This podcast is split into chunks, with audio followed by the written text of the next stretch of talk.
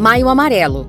Maio Amarelo nasce com uma só proposta: chamar a atenção da sociedade para o alto índice de mortes e feridos no trânsito em todo o mundo. A intenção é colocar em pauta o tema segurança viária e mobilizar toda a sociedade, envolvendo os mais diversos segmentos: órgãos do governo, empresas, entidades de classe, associações, federações e sociedade civil organizada, fugindo das falácias cotidianas e costumeiras, efetivamente discutir o tema, engajar-se em ações e propagar o conhecimento, abordando toda a amplitude que a questão do trânsito exige nas mais diferentes esferas. São 3 mil vidas perdidas por dia nas estradas e ruas pessoas ou a nona maior causa de mortes no mundo. Os acidentes de trânsito são o primeiro responsável por mortes na faixa de 15 a 29 anos de idade, o segundo na faixa de 5 a 14 anos e o terceiro na faixa de 30 e 44 anos. Atualmente, esses acidentes já representam um custo de 518 bilhões por ano, ou um percentual entre 1% e 3% do PIB, Produto Interno Bruto de cada país.